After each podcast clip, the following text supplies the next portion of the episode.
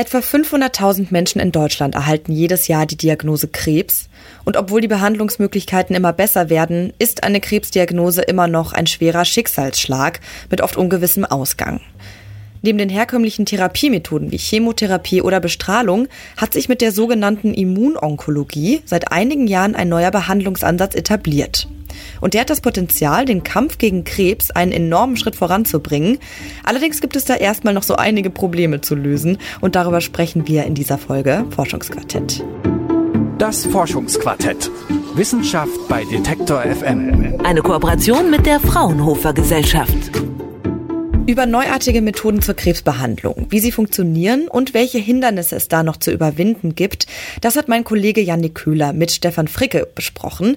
Er arbeitet beim Fraunhofer Institut für Zelltherapie und Immunologie. Er ist Onkologe und beschäftigt sich dort außerdem mit der Entwicklung und Optimierung pharmazeutischer Herstellungsprozesse. Was Janik da rausgefunden hat, darüber spreche ich mit ihm jetzt. Hi Janik. Hi Amelie. Janik, wir sprechen heute über Immunonkologie. Das ist ein relativ neuartiger Behandlungsansatz für Krebs. Ich habe natürlich von Chemotherapie oder Bestrahlung gehört, von Immunonkologie bisher allerdings noch nicht. Kannst du mal kurz erklären, was es damit auf sich hat? Immunonkologie, das ist natürlich ein sehr weites Feld. Man kann das aber ja so ganz gut zusammenfassen. Im Kern geht es darum, dass das körpereigene Immunsystem im Kampf gegen Krebs genutzt wird. Die Behandlung von Krebs ist ja auch deswegen oft sehr schwierig, weil Krebszellen es oft schaffen, dem Immunsystem des Körpers zu entkommen. Also man spricht dann von sogenannten Escape-Mechanismen, die diese Krebszellen haben. Und ja, das ist je nach Krebsart dann ein bisschen unterschiedlich. Die Krebszellen können sich ähm, zum Beispiel vor dem Immunsystem sozusagen verstecken. Also die können sich so tarnen, dass sie etwa als körpereigene Zellen wahrgenommen werden und jetzt nicht als äh, Fremdkörper oder Schädlinge und das Immunsystem deswegen dann nichts unternimmt dagegen.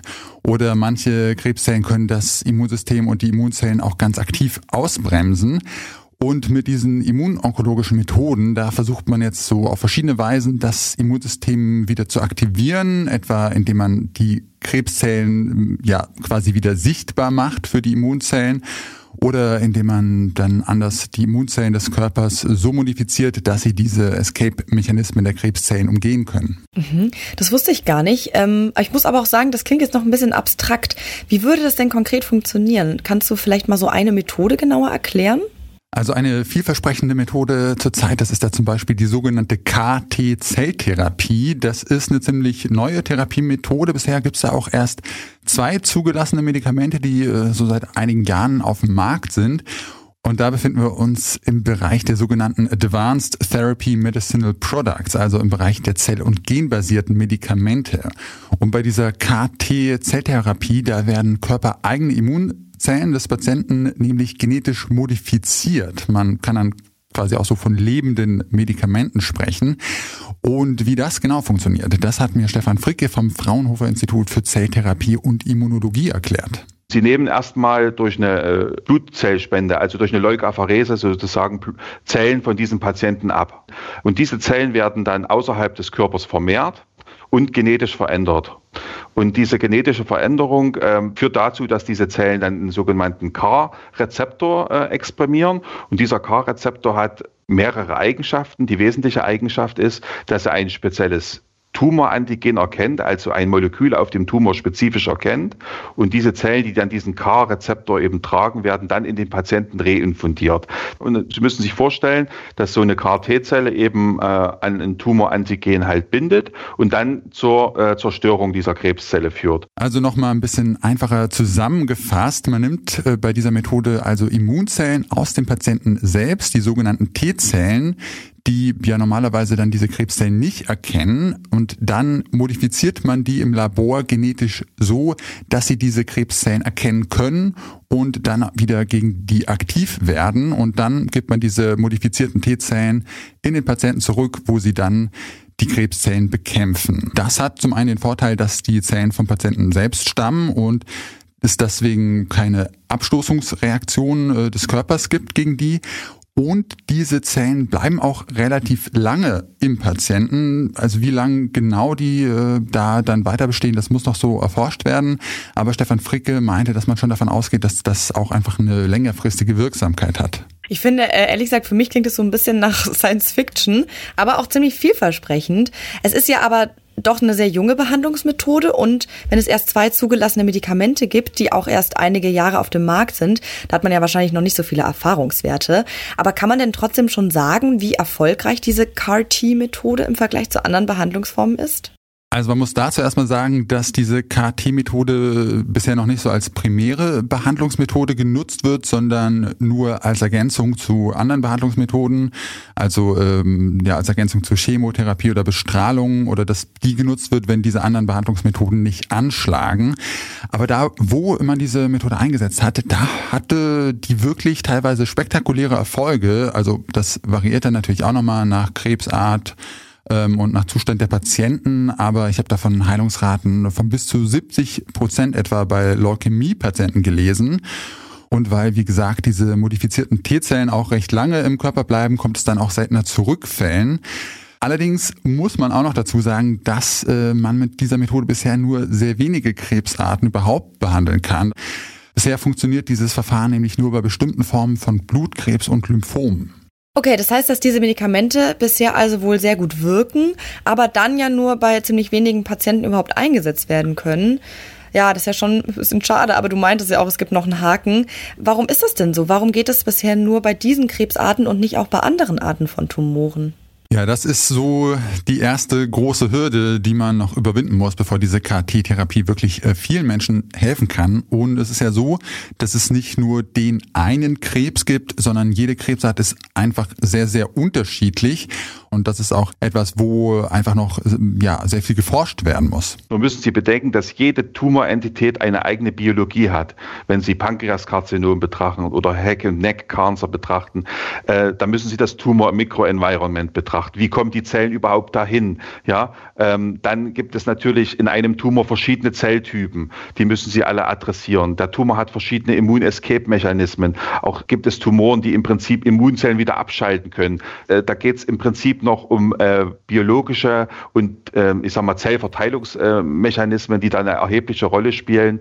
Ähm, bei Blutkrebs ist es eben so, da können die KT-Zellen auch gut ins Knochenmark, können die gut äh, einwandern zum Beispiel auch oder in den Lymphknoten können die gut einwandern. Aber bei soliden Tumoren kann das eben sehr viel schwieriger sein. Und weil diese Methode bisher eben nur bei diesen wenigen Krebsarten überhaupt möglich ist, ist die Zahl der Patienten, die man da jetzt behandeln kann, auch sehr überschaubar. Das sind nur so einige hundert Patienten im Jahr.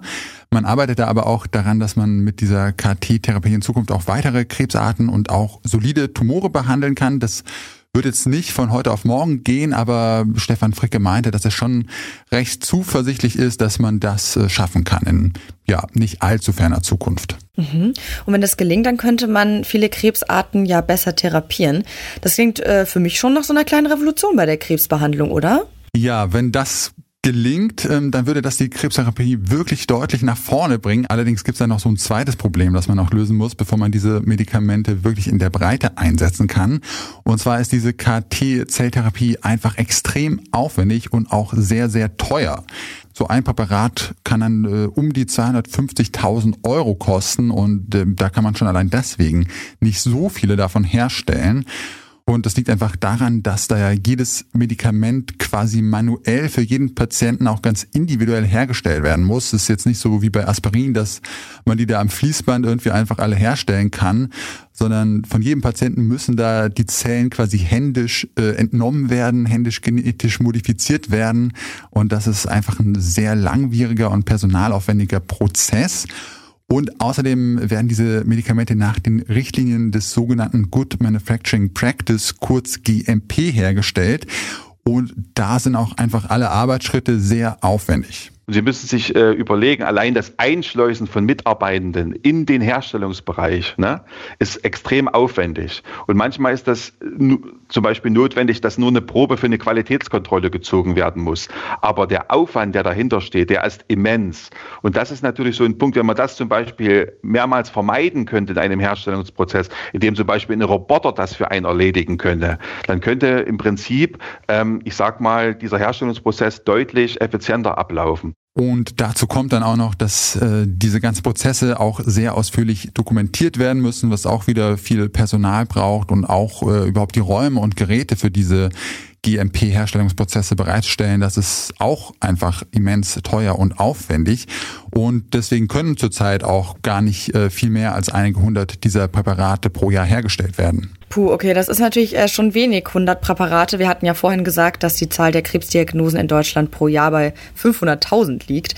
Und wenn es jetzt in absehbarer Zukunft aber einen medizinischen Durchbruch gibt und man viel mehr Patienten behandeln könnte, dann müsste man ja auch viel mehr dieser Medikamente herstellen können. Und ich höre ja schon so ein bisschen raus, dass es auch Ideen gibt, wie man diese Prozesse vereinfachen kann. Also wenn Roboter zum Beispiel einige Aufgaben bei der Herstellung der Medikamente übernehmen könnten, dann könnte man da ja schon ähm, Zeit und Geld sparen, oder? Ja, es gibt einige Ansätze, wie man diesen Herstellungsprozess weniger aufwendig und vor allem auch günstiger machen kann. Und das ist genau das, äh, woran Stefan Fricke ja auch forscht ähm, den Herstellungsprozess zu automatisieren. Das ist da eine Idee. Hat der Stefan Fricke gerade schon gesagt, dass man zum Beispiel für verschiedene Aufgaben Roboter einsetzen könnte, die das dann automatisiert übernehmen, dass nicht alles per Hand gemacht werden muss. Aber auch der Einsatz von künstlicher Intelligenz wird da erforscht. Äh, künstliche Intelligenz könnte dann zum Beispiel Aufgaben beim Dokumentieren oder bei der Auswertung dieser Prozesse übernehmen. Und außerdem gibt es dann noch den Ansatz, dass man diese Medikamente nicht einzeln äh, herstellt für jeden Patienten, sondern quasi so auf Vorrat produziert. Wir haben immer jetzt von KT-Zellen gesprochen, aber es gibt natürlich auch noch andere Immunzellen, zum Beispiel KNK-Zellen. Und KNK-Zellen kann man eben auch off the shelf verwenden. Das heißt, da könnte man auch mit Zelllinien arbeiten, die man zum Beispiel einfrieren könnte und dann bei Bedarf aus dem Kühlschrank holen könnte. Und das würde natürlich die Produktionsprozesse deutlich vereinfachen und damit auch deutlich billiger machen, als das jetzt für KT-Zelltherapien der Fall ist. Ja, das wären dann nicht mehr diese KT-Zellen, sondern die sogenannten NK-Zellen. Und wenn das klappt, dann könnte man NK-Zellen von gesunden Menschen nehmen und modifizieren und dann einfach schon ganz viele davon so vorproduzieren und die dann auf Lager haben und benutzen, wenn man die braucht.